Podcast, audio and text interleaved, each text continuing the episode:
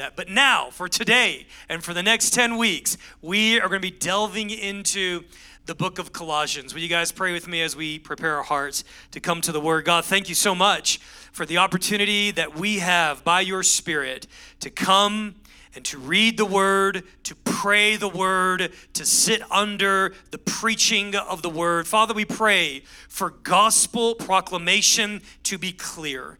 Father, we pray for the unction and the anointing and the movement and the activity of your Spirit in every part of service, but right now, particularly as the Word of God is coming forward. We pray that you would open the eyes of our understanding, that you would give us insight and revelation. God, that you would cause our hearts to burn within us, just like those two men on the road to Emmaus. And God, today that we would be formed, not by news media, not by ideologies and ideas and hollow philosophies of the world, but we would be formed by the Word of God. We pray this today in the name of Jesus. Amen. Amen. Awesome, guys. I am so excited to be uh, starting this new series on Colossians with you guys. First service, uh, we hit this and we hit the ground running. So, I want to talk with you here for a few minutes about just some of the things that are happening in the church that's located at Colossae. And then, once we have a good idea of why Paul is writing this letter, who he's writing this letter to, what he's trying to accomplish, we're going to talk about growing in our prayer lives. But let me give you some practical things as we take this journey for the next 10 weeks together. Number one, I want to encourage you to read the book of Colossians with us. Let us as a community just find our base camp in this one particular book for the next two and a half months. You may have other Bible reading plans. Let me assure you, the book of Colossians is a very, very short read. But I want to encourage you also to not read it just once. So, me personally, I am touching some part of Colossians every day. It might be an entire chapter. It might just be one verse that I'm slowly reading and meditating on to allow those words to mark my soul and mark my faith. I want to say this about reading something more than once. It's like going on a really nice hike. And it's a hike that you've been on before. You know, since the time my kids were born, Christy and I would throw these guys on a, on a backpack carrier on our back and uh, we would hit these certain trails, and these trails have become known to the family as our trail. They say, Are we going to our trail today, Dad, or are we going on a new trail? There's something about hitting familiar territory right? Everything's not brand new, so you're able to enjoy the experience and enjoy the ride a little bit more. But here's the beautiful thing no matter how many times we go on our trail, and we've been on it a lot, we still experience and encounter something new. There's something new in that familiar territory. Guys, I have been reading the book of Colossians almost daily since the month of October. I had been sensing that we were going to have a series in Colossians starting off the new year, so I wanted to get a head start, and I just began the discipline of reading that book every day. Four chapters, it'll take you about 10 minutes. You can weave that in. But here's a beautiful thing I am still making new discoveries after reading this book every day for about four or five months now. And that's just the way the Word of God and the way that Revelation works. Here's another, little technique is that you can read the book in various translations. So maybe you'll assign a different translation to different days of the week or maybe you'll just walk through one particular translation multiple times, then you'll pick a new one up. I like the NIV, the NASB, the New King James, uh, and I'll just read those things. I'm thinking about actually reading it in the King James Version. We'll see. I'm not quite sure if I'm ready for that, but you might start hearing some poetic language coming out of me if I decide to go there. Read it out of different translations, and here's what happens. The, the different language that's being used, maybe even different sentence structure, it'll hit you in a different way. It'll cause something to come alive that you've read many times in the translation that you're most familiar with. Here's the next thing pray the scriptures. This is a marvelous book of the Bible to pray. And what that looks like very simply is, and I'm going to show you later as we talk about prayer today, is just take a couple of verses. Take one verse and begin to read that out as a prayer unto the Lord and allow the Holy Spirit to unpack that verse in the place of prayer as you're reading the scriptures. It will cause the scriptures to come alive. Praying the word animates the word. Praying the word activates the word. So I want to encourage you guys, even those of you guys at home, pray the word, pray the book of Colossians together. Okay, let's go to the book of Colossians, chapter 1, and we're going to look here at the end of chapter 1. We're going to look at the end of chapter 1, and then we're going to go back to the beginning of chapter 1. And the reason why we're going to the end of chapter 1, we're actually going to start right here at verse 28. The reason why we're starting at this verse is because it really crystallizes and summarizes why Paul is writing the book to begin with. Now, one of the unique things about the book of Colossians is that Paul is writing this letter to the church in Colossae, and it is one of the few places where he himself has never been, and he himself did not plant this church in Colossae. So when we read Corinthians and we read Ephesians, he's been to these places. He's founded the church in these places. But what we find early on in chapter one of the book of Colossians is Paul's never been here. In fact, one of the beautiful things about the book of Colossians is it's like it's like one of his spiritual grandchildren. Um, the, the, the book is being written to a group of his grandkids.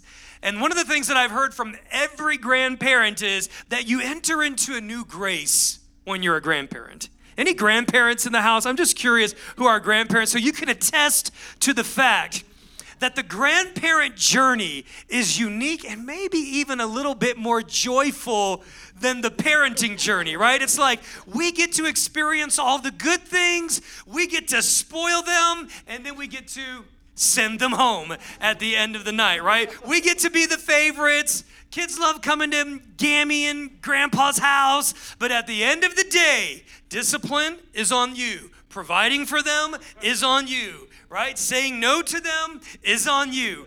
And this is kind of what Paul is experiencing a little bit. One of his spiritual sons, a guy by the name of Epaphras, is sent back to the city of Colossae. It's actually his hometown. And, and Epaphras uh, finds himself as a spiritual son of Paul, grows in the understanding of the gospel, and then he is sent back to his own hometown where he witnesses of the gospel, where people hear the gospel, and as we find in chapter 1, fruit is being borne all in the city of Colossae. So Paul is writing with a lot of affection you're going to hear this as you read through Colossians. You're going to hear this guy write with so much affection to a group of people that he's never even met yet, which only testifies to the power of the work of the Spirit when God's work is being done through the people that we're connected with. So, one of the unique things that's also happening in the church at Colossae is there's a lot of different kinds of religions that are happening there. One of the main reasons that Paul is writing this letter is actually to help protect this young, immature church, this infant church. He's writing this letter to protect them from some of the false religions. And one of those false religions is actually a, a combination of multiple different kinds of religion that are happening. The theological or technical word there is syncretism. So these, these mystery cults would grab a little bit from the Jewish tradition. They would grab a little bit from some of the philosophies of the age. They would grab a little bit from the Greek gods and, and this, uh, this religion of worshiping Greek gods. And then they would put it all together to form a brand new religion. And Paul is writing them to protect them from being suckered and sucked in to these brand new religions. But the overarching purpose of the book for him is that the people of God at Colossae would become spiritually mature. Another word of saying that is that they would grow up. Right? So in Colossians chapter 1, look with me if you would at verse 28. At verse 28. Paul says that Jesus is the one that we proclaim. And you'll find out in the weeks to come why this is so paramount. Jesus is the one, He is our message. He is at the heart and the crux of our gospel. He is the one in whom the fullness of God is poured out into and upon. He's the one that we preach about. We are admonishing and we are teaching everyone with all wisdom so that we may present everyone fully mature in Christ. That right there is an important, it's one of the most critical verses of the entire book. Paul is fighting against these false religions. Paul is making appeals to this young church because he wants to present them fully mature in Christ. So, this next 10 weeks is really going to be centered around us growing up spiritually, that we would find ourselves becoming more and more mature in Christ through our journey in the book of Colossians. Turn with me, if you would, chapter 1, verse 3. We're going to talk today about growing in prayer, growing in our prayer life. Beginning in verse 3, Paul writes, We always thank God. We always thank God, the Father of our Lord Jesus Christ whenever we pray for you. Now, there's some versions that say that we always pray for you. And when we do, we thank God, the Father of our Lord Jesus Christ. What we hear is this, this idea that Paul has a robust and a, and a frequent and steadfast prayer life for the church at Colossians really what he's doing is he's adding this young church plant into so many of the young churches that he's praying for. But here's what I want you to catch. As we talk about growing in our prayer lives, I want to focus on two aspects of that. The first is this to grow in our prayer lives, we must learn to grow in our prayers of thanksgiving. Look at this verse again.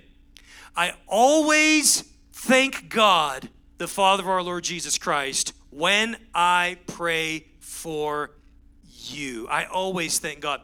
Turn with me to Colossians chapter 4. Colossians 4. Look at verse 2.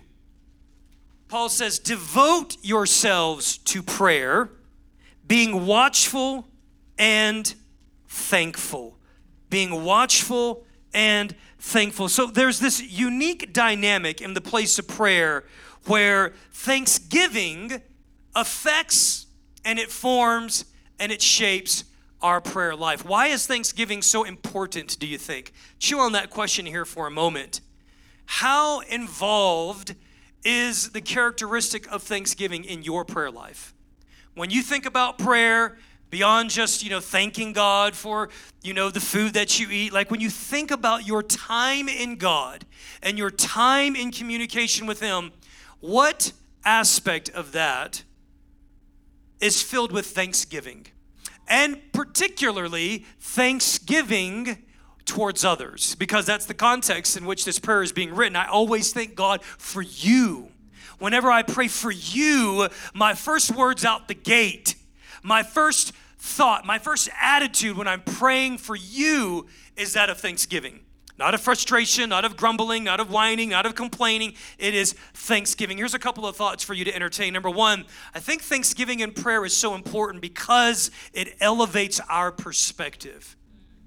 Whenever we begin our prayer praying for someone else, whether it's a spouse, whether it's an ex spouse, whether it's our children or our parents, someone that we're in conflict with, someone that we're in disagreement with, whenever you begin in a prayer of thanksgiving, I believe that it opens up our heart, our mind, our spirit, and our attitude to receive a perspective that is beyond us. It is a perspective that is heavenly. It is a perspective that is divine in nature, where God begins to show you insight into the situation or into the person. You ever notice? You ever notice that when you begin to understand someone's journey, it releases grace? You ever begin, you ever realize that when you have a different perspective of what was really going on behind the scenes in their lives, then all of a sudden you start finding compassion flow from your heart. The second thing that happens when we pray with thanksgiving is that it releases grace. It releases a grace towards the person that we're in relationship with. I found myself several months ago as I was up early in the morning praying through the book of Colossians. I started in verse 3 and I didn't get past verse 3. Because here's what happened I said, I'm going to pray the scriptures. And God has me in Colossians. I'm going to pray Colossians. And my goal is I'm going to try to pray through the entire book of Colossians, not in one setting, but over the course of time. So as I began praying, and verse 3 says, We always thank God for you. I was I was stuck. I was stuck. And it's like the Lord said, Okay, now thank me for the people that I've put in your life. So I thought, well, let me begin with the most important person in my life. And I began praying for Christy. And I just began saying over and over again, God, I thank you for Christy. And I would wait for words to come. No words. God, I thank you for Christy. And I would wait for words to come. No words come. God, I thank you for my, my dear, precious wife of 19 years. No words would come. And then all of a sudden, it was like the floodgates just opened up. Sometimes you got to just wait a little bit in the place of prayer. Sometimes you have to just tarry a little bit, and then God will begin to release revelation. And He began to show me aspects of my wife that I had forgotten. He began to show me value in her that I had overlooked. He began to condition and tenderize my heart. And then before I knew it, man, overwhelming tears began to flow. Overwhelming gratitude began to well up in my heart when I see the things that she does on a daily basis. There's grace to over to, to, to wash over uh, little uh, irritations and frustrations that were beginning to develop in my heart and in my mind and in my attitude. Friends, I want to encourage you. One of the best things things that you can do for your relationships is begin to thank God for that relationship. Now, something specific too, because there are legitimate fractures and legitimate conflicts in our relationship. I'm talking about thanking God for His role and His work in the lives of the people that are in your life. Look with me at verse 4, Lauren, if we could. Verse 4 uh, Uh, Paul is saying, I always thank God when I pray for you. Verse 4 because we have heard of your faith in Christ, we have heard of your love for God's people, and we have heard of your hope that is stored up in heaven. What is Paul saying here? Paul's saying, I recognize that God is at work in your life. I'm thanking God because He is at work in your life. Paul's not saying to thank God for negative things or for the bad things that you see. He's not saying to thank God for, for the interruptions and the conflicts. He's saying recognize that God is at work. Friends, let me tell you this. If you will begin locating the people in your life in the place of prayer by thanking God that He is at work, it will do a number of things. Number one, it will reinforce the work that He is already doing in their lives. Number two, it will make you more mindful that God is at work in their lives. Number three, it will help you to participate and partner with how God is at work in the lives of the people that are around you. God, I thank you for my spouse. I thank you that you are calling them. I thank you that you are ministering to them. I thank you for my children, that you are pulling their hearts into you, that you are putting the fear of the Lord and the wisdom of God in their lives, that you are surrounding them with good and godly friends. Guys, posture your prayers in the canopy of thanksgiving. Here's the third thing I believe that happens when we pray prayers of thanksgiving it strengthens our faith for what is possible. So, number one, it elevates our perspective. Number two, it releases grace.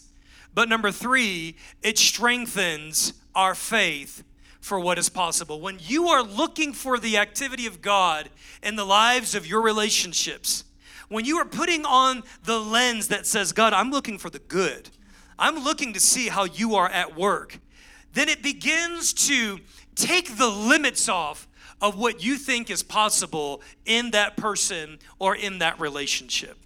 Now, I'm not trying to I'm not trying to gloss over here and say that there aren't some seemingly impossible situations. I know there are. That's why I'm that's why I'm bringing this to you guys as your pastor. I believe that there are really really difficult situations that are happening in your lives and in your relationships. And when we lead off by saying, God, we are thankful that you are at work, he begins to slowly expand the borders of what is possible in our faith.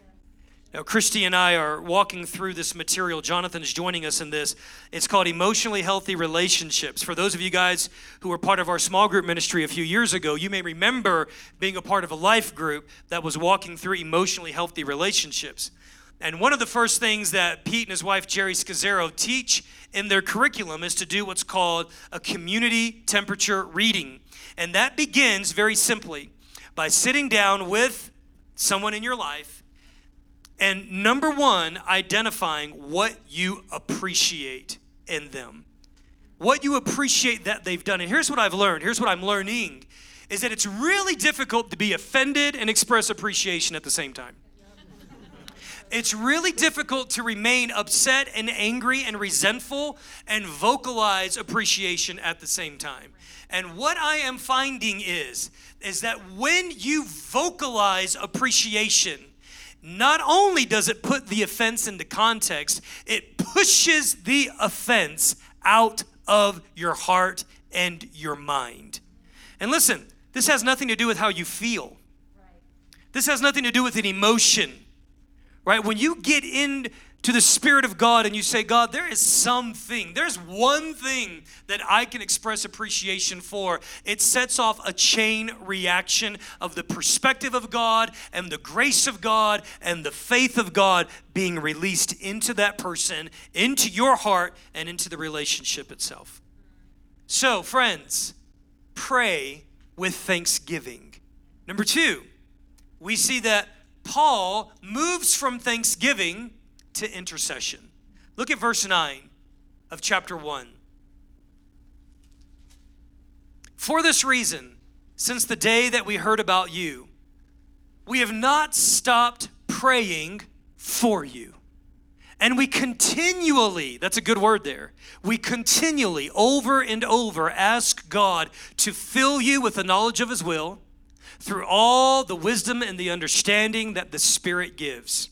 Verse 10 so that you may live a life worthy of the Lord. In other words, we are entering into this place of intercession for you so that you can live a life that is worthy of the Lord and so that you can please Him, so that you can know what it is that pleases Him, and that you can be strengthened to do the things that please Him.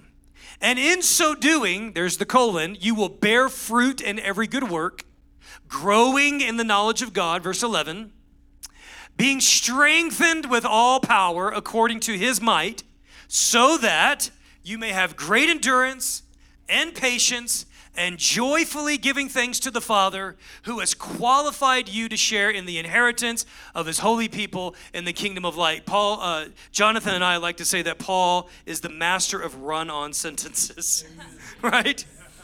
But here's the beautiful thing about this. If you look at Colossians chapter 1, verse 9 through 13, you say, Pastor, I don't really know how to pray. I don't really have the language of prayer. My prayer life isn't robust and strong. Start in Colossians 1, 9 through 13 right? Memorize that. Get that in your bones so that when you open your mouth in a prayer meeting or you're leading a prayers to the people or you're praying over the food, you just find yourself saying, every time I open up my mouth, I ceaselessly pray that God would. I mean, you just find that it's just rolling out of your spirit and out of your lips. It will teach you the language of prayer. And then you start walking through each and every one of these components. They're amazing. If you ever get lost in the territory or the landscape of prayer, go back to Colossians chapter 1 verse 9. It will teach you some incredible objectives on how to pray. We pray that you would be filled with the knowledge of his will. Do you know that we pray that for you on a regular basis? How many of you guys would like to know what the knowledge of God's will is? Anybody need that?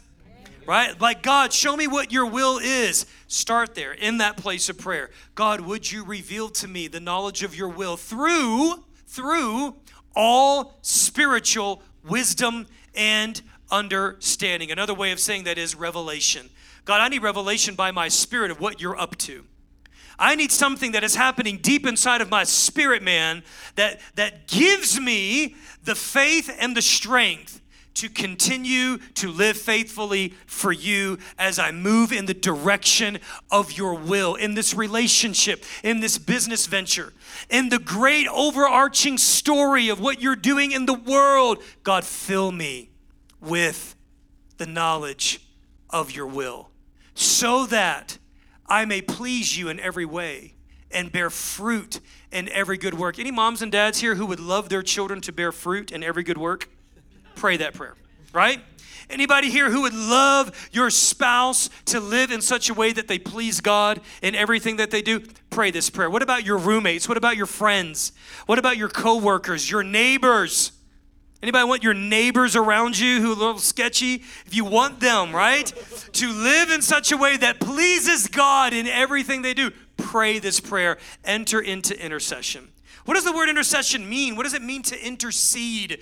Very simply, it means to partner with the will of God on behalf of another person in the place of prayer. Very, very simple. God, I know that you have a will here. So I am entering into agreement with your will for this person or for this place or for this situation. It's a really important word here as we talk about uh, entering into intercession. Go with me to Colossians chapter 4, verse 12. I almost said Ephesians. Colossians chapter 4, verse 12. Paul is wrapping up his letter. And in so doing, he's giving these little shout outs to all of his friends in ministry. And he is affirming them and he's encouraging them. But then he starts to talk about these little specific traits of their life and of their ministry. And I love this in uh, Colossians chapter 4, verse 12. Look at this. Epaphras, who is one of you and a servant of Christ Jesus, sends greetings. So what happened is when Epaphras went to Colossae, he finds this church, plants this church, then he goes back, he travels back to where Paul is, and different scholars have different ideas of where he might be. A lot of people land on the fact that he might be in a Roman prison. So Epaphras travels back to visit with Paul and ends up staying with Paul, so much so that Paul calls him a fellow prisoner of the Lord. But when he goes back to Paul, he tells him, hey, this is what's happening in the church at Colossae. So then Paul sends two different guys back to the church with this letter. And then he's saying, hey, by the way, my spiritual son, your spiritual father, who founded this church, sends greetings. Now look at this. He is always wrestling in prayer for you. Let that just settle in for a second. He is always, always, not just you know, when he when he feels it. But Epaphras has developed a rhythm in prayer. He has developed a habit of prayer whereby he can say, Man, I am always in a wrestling match in the place of prayer for you. Let's talk about that word wrestling here for a minute, then we're going to go back to this verse. That word in the Greek is a fun word. It's called agonizomai. Agonizomai. What word do you hear in agonizomai? Agony. And this is essentially what Paul is saying that there is a place in intercession that requires agonizing in prayer. Right? In other words, and I guys, I'm just going to be really honest with you. I can't even say that I understand this. I can't understand why it's not just a one and done type of, you know, a one and done deal. But what I do know is that there's a lot of situations in prayer that are just not a one and done deal, right? There are some situations in the earth or, or in the people that we're connected with that God has sovereignly yoked your life to, or that He has sovereignly introduced you to that you may be the only person that is wrestling and agonizing in the place of prayer for the will of God in that person's life. And somehow in this divine equation, God has set this up where it's not just God's going to take care of everything. Right? So, we're not talking about this kind of passive indifference and saying, well, you're sovereign, and if you want it done, you're going to have it done, and we kind of go on our merry way. No, no. And it's not just all on us. This is kind of the downfall of the apostolic and prophetic and the word of faith ideology that says, man, we just need to do more. We need to strive more. We need to we need to pray the right formula. We need to we need to fast more. We need to get a hold of the right prophetic language. It's not all unto you and it's not all on God. Somehow in this divine equation, God has set it up to where we enter into his work, but it's we who are working and God who is working to see that his will is being done in the earth. agonize, agonize for the will of God to be done. Wrestle. I want to read a couple of nuances of this definition to you. It means to enter into a contest. If you guys remember in the ancient world, the, uh, the citizens of Rome would enter into the Olympic Games. They were actually the founders, you know, in that, in that ancient civilization of Greece and Rome, founding the Olympic sports. And when you think about this severe and strict competition, Paul is using that language right there. In fact, turn with me to 1 Corinthians chapter 9. 1 Corinthians chapter 9. We're going to just explore this idea of wrestling for the will of God together. I want to pull out some of these nuances. 1 Corinthians chapter 9, we're going to begin in verse 24. 1 Corinthians 9 24, Paul says, Do you not know that in a race all of the runners run, but only one gets the prize? So run in such a way. Run with such level of focus and tenacity and discipline so that you can get the prize. In other words, he's saying, that we're not talking about a casual stroll here. There are some things in God that require intensity. Our, there's, there's, there's an aspect of our life in God that requires severe discipline and focus. I'm not saying legalism. I'm not saying we're trying to squeeze the life and the joy of God, but there is an element to your life in God that requires focus. Like just kind of a haphazard que sera, sera, like, you know, if it's going to happen, it's going to happen. That is not what Paul is advocating here.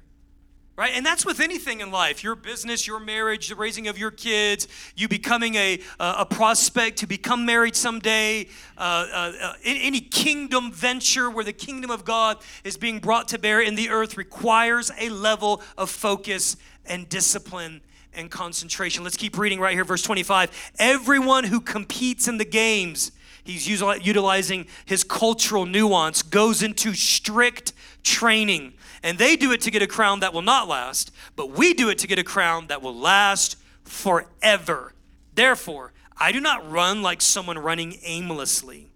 I do not fight like a boxer beating the air. No, I strike a blow to my body and I make it my slave, so that after I have preached to you, I myself will not be disqualified from the prize. This is the same language that Paul is using. Let's go back to Colossians chapter 1. Colossians chapter 1.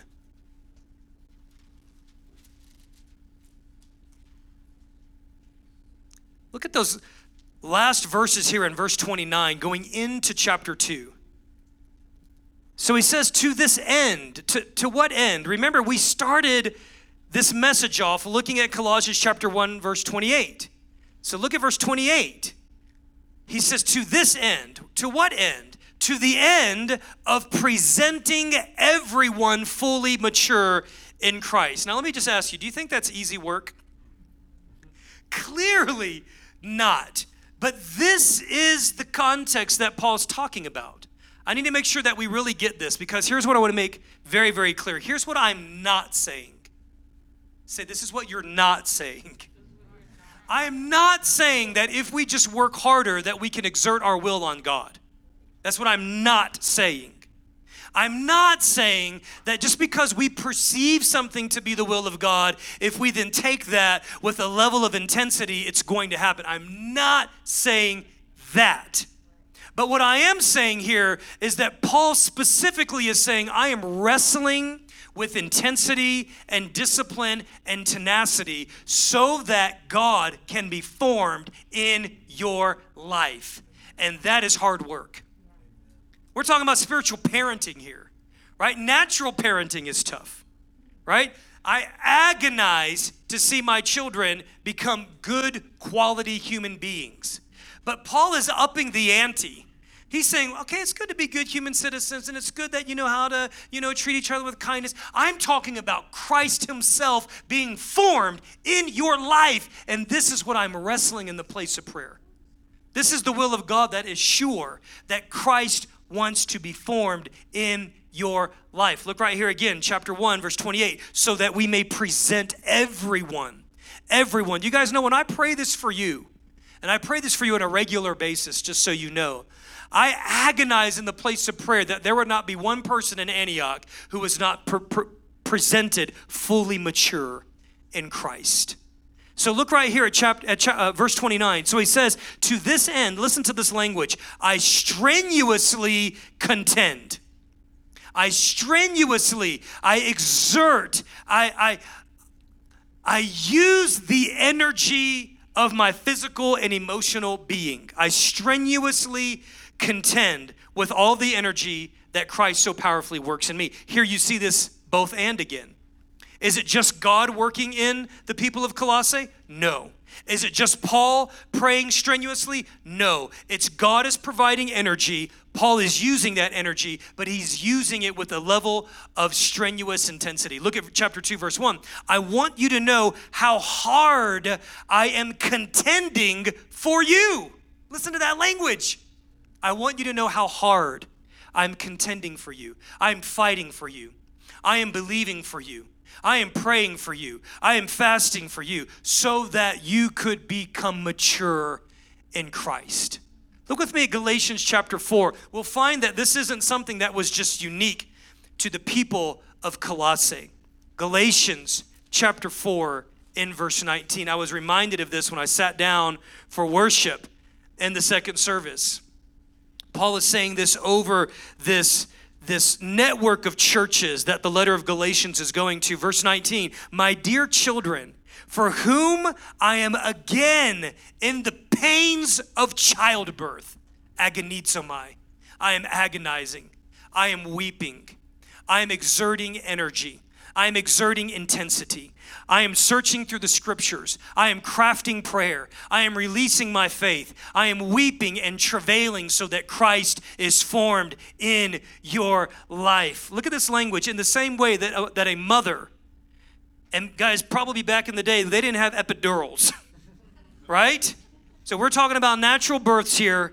And we're talking, Paul is using this language to describe the level of pain and agony and intensity that he's experiencing in the place of the Spirit, in the place of prayer, in the place of mentoring, counseling, spending time. And he's saying, guys, it's just like a mom giving birth to a baby. That's what I feel in the Spirit when I go to war on your behalf. Here's a good question for you Who are you doing that for? There's no condemnation here. There's no condemnation. Because the, the invitation of the Lord here is part of you growing up is entering into the yoke of helping someone else grow up. You know, as a young as a young dad, I felt incredibly incredibly overwhelmed and intimidated by my first child. And then once I got some of those rhythms down, I was like, okay, this isn't this isn't too bad. Then baby number 2 came. And I think I had more anxiety over going from, from one child to two than just having one. And then, you know, we got our sea legs under us, and then God said, let's just let's just put the uh, the multiplication factor to work in the Duncan family, and we had twin boys. Now we had to go from man to man to zone defense, right? And I'm just saying that part of my growth journey was investing in the growth of someone else of caring about the development of someone else, of fighting the battles in the spirit for someone else. And guys, it's not just my biological children. I do that for you. I do that for my staff. I do that for people in my neighborhood, people I play basketball with. I do that for certain nations. God will burden my heart for seasons for certain nations, and I will find myself agonizing in prayer that Christ be formed in these people. And part of that is the way that God has designed the process for me to grow. So I want to encourage you today walk away from this saying, God, who are you calling me to renew my thanksgiving for in the place of prayer? Number two, who are you calling me to intercede for and to agonize and to wrestle and fight with until Christ is formed in their lives? I think moms, I'm just kind of going, going to go out on a limb here, but, uh, but stereotypically speaking, moms either biologically or moms in the spirit. And let me say this you don't have to be married with biological children to carry what a mom carries in the spirit. But I believe that that moms have a, a, just a special understanding and affinity for this in the place of prayer. And I just want to place a demand on that today. I want to activate that today. I want to say we need your agonizing in prayer. We need that from all of you guys in order for Christ to be formed in this house, to be for Christ to be formed in his body at large. Amen. All right, before we come to the table today, let me shift gears here for a moment. I want to do this before we come to the table, and hopefully it just sets a little bit of context for us. So, if you've been in Antioch for any amount of time, uh, you know that typically, at least the past 11 years that uh, Christy and I have pastored in the senior capacity, you know we usually begin the year with a particular type of spiritual disciplines focus. And typically that takes the shape of fasting and prayer. We usually do a 21 day fast at some point in January, and they're amazing.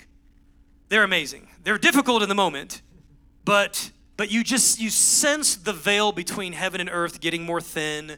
You sense the strongholds of your flesh you know after you get past day three just breaking off the power of these things falling off of your life. I love fasting. I love prayer. I think every church should do it on a very regular basis. But as the staff and I really leaned into what God might be doing for us as a community in 2021, we didn't sense the grace of God to be on a corporate fast. Now, that doesn't mean that you can't fast on your own. Um, God may or may not be inviting you and me to fast on our own, and I think that's wonderful. What we have sensed and what we submit to you guys today is we sense that the Lord was inviting into inviting us as a community into a different kind of spiritual discipline. Uh, Richard Foster has written a book called Celebration of Disciplines. And there's actually a number of different types of disciplines, spiritually speaking. Solitude, being on your own, being quiet, practicing silence is a discipline. Uh, the reading of the word, the memorizing of scripture, these are all incredible disciplines. Giving, these are all great disciplines. But we sense the Lord inviting us into the discipline of intentional connection. And I say that it's a discipline because, guys, in a life that is so fast paced and busy and frenetic, um, I would say that if you do not have a disciplined habit of initiating and responding to connection, most likely it's not going to happen. I know, at least for my own life. And we just discerned that in 2020, the relational fiber, the relational foundation of Antioch was really weakened for a lot of reasons beyond our control and a lot of reasons that we attribute to circumstance, our relational network, our relational strength just has been weakened somewhat. And so let me just paint this very clearly for you what, what, what I'm, you know, how I'm participating with this. So I have a list of uh, names. Uh, most, most of these names are either men who are on our, our men's ministry or those of you who are part of our membership. Now, those of you guys who are new, I've not met you yet. You're, on, you're not on that list yet. I pray for you more generically, but I have a list of names that are on our family talk. And I'll pull that list out and I will prayerfully read through each and every one of those names. And when I say prayerfully, it's not just, you know, you're not blasting through the names, you're slowly allowing those names to allow the Holy Spirit to shine a spotlight on one or a few of those names. And when he shines his spotlight on one of those names, then I'm asking the Lord God, what would you have me to do? How do I participate with the discipline of connection with this person? For some people, it's just send them a text. With some people, it's take them out, invite them out, reach out and say, Can I take you to coffee? Can I take you to lunch? Uh, there's a particular meeting that I have in a few weeks. And uh, when I found out what was going on in this person's life, I just sensed the Lord saying, ask this person out to a meal. And when I did, uh, and we've never gone out to a meal, and this person said yes immediately, right? For some people, it's just write a note, write an encouraging word. For some people, it's been, I don't need you to reach out to them, but I need you to pray for them. I'm not speaking in generalities, guys, here. I'm, I'm speaking in real time case studies. And these are, this is something I've been trying to do every day since we started this campaign last Monday. And I'm telling you, it requires intentionality, it requires discipline. It requires, because it is a spiritual discipline. So there are three kinds of people that you probably know here in this community. And I'm just going to focus on Antioch. You can translate this to people outside of Antioch. Some of you walk into this room and you may have been here for one week or you may have been here for 10 years. But you look around the room and say, there are people I do not know and I have never met at all.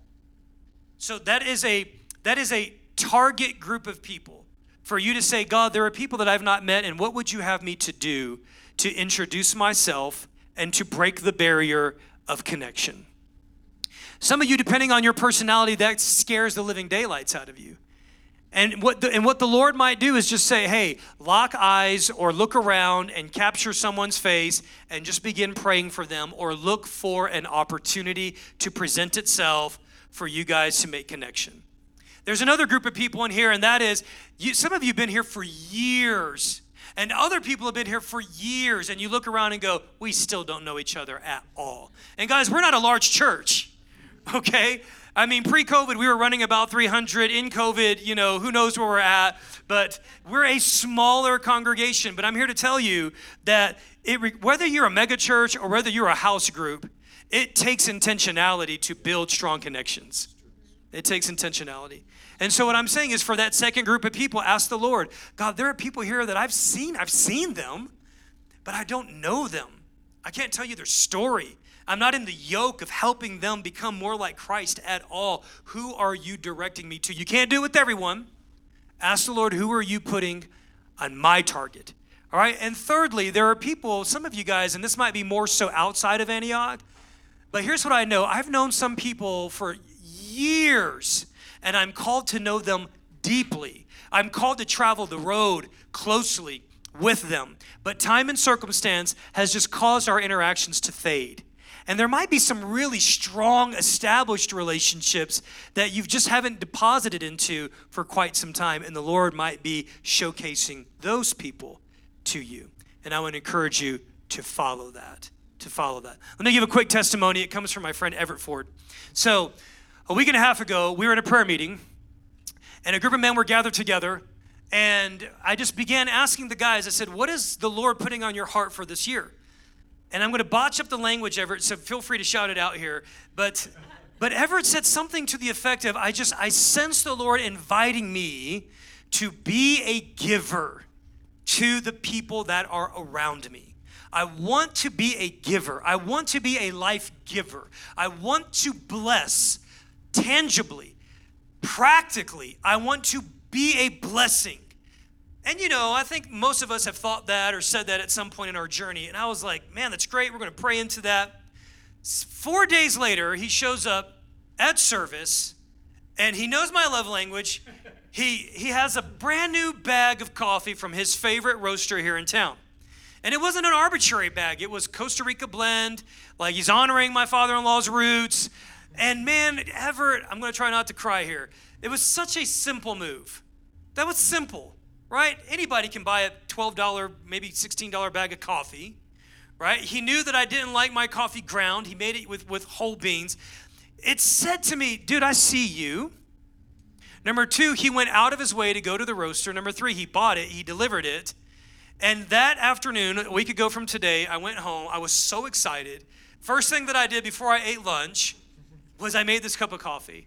I took a picture of it, I sent it to him. I said, Bro, I'm just enjoying this coffee. And in that small little touch, something was strengthened between us. Now, I'm not asking all of you guys to buy me coffee now. Do that for someone else, right? But I'm here to tell you guys that has stuck with, I can't even explain it, you guys. Because I believe this, I believe it was sacramental. And here's what I mean I believe that Everett didn't just arbitrarily go, oh, Pastor likes coffee, I'm here, I'll grab a bag. And that would have been great. But I know Everett, and he saturated that with prayer. He was being led by the Spirit. And even this morning, bro, I'm telling you, I walked over. I didn't make your coffee. I made a different coffee. But your coffee is sitting in a shelf that has a glass window, and I saw it. And when I saw it, I felt the embrace of God by looking at a bag of coffee. I'm here to tell you guys write a letter, send a text message, take somebody out, just let somebody know you're praying for them. Buy them a bag of coffee, buy whatever it is. Find something that is physical and exchange that with someone and saturate that with prayer and watch what God does with it. Guys, stand to your feet with me this morning. I'm so excited. Everett, thank you for showing us the way in that. Guys, what kind of house would we be? What kind of family of families would we be if we prayed like this? What kind of family of families would we be if we if we practiced the discipline of intentional connection? What kind of family would we be? Hey, more importantly, how many people would not fall through the cracks? Because as much as I love every one of you guys and I devote every waking moment of my life to this, like I, I it, I'm, I'm going to miss a lot of you guys. But what if we had a net where every single one of us, guys, we got people that are online that feel so disconnected. And what if we just, you know, the Lord began putting people on your heart? Jody Bauer Socks and her husband Kevin and her incredible children and Rando and Leslie Ruiz and others who can't make it here with us. And they felt the love of God being extended through his family. Guys, I'm telling you, it could be world changing. Could change our community. It could change this intersection of Awesome Blessing Academy. And I just say, let it be so, Lord. In Jesus' name. Friends, as we come to the table of the Lord today, man, let's just let's just fold all of these words together. That at this table we express thanksgiving for what Jesus has done and his faithful obedience to the Father. At this table, we're also reminded that there are so many people that need what we carry, and we, we come to this table in a place of intercession. And at this table, we are also reminded that we are, we are one people connected by the one body of Jesus. And so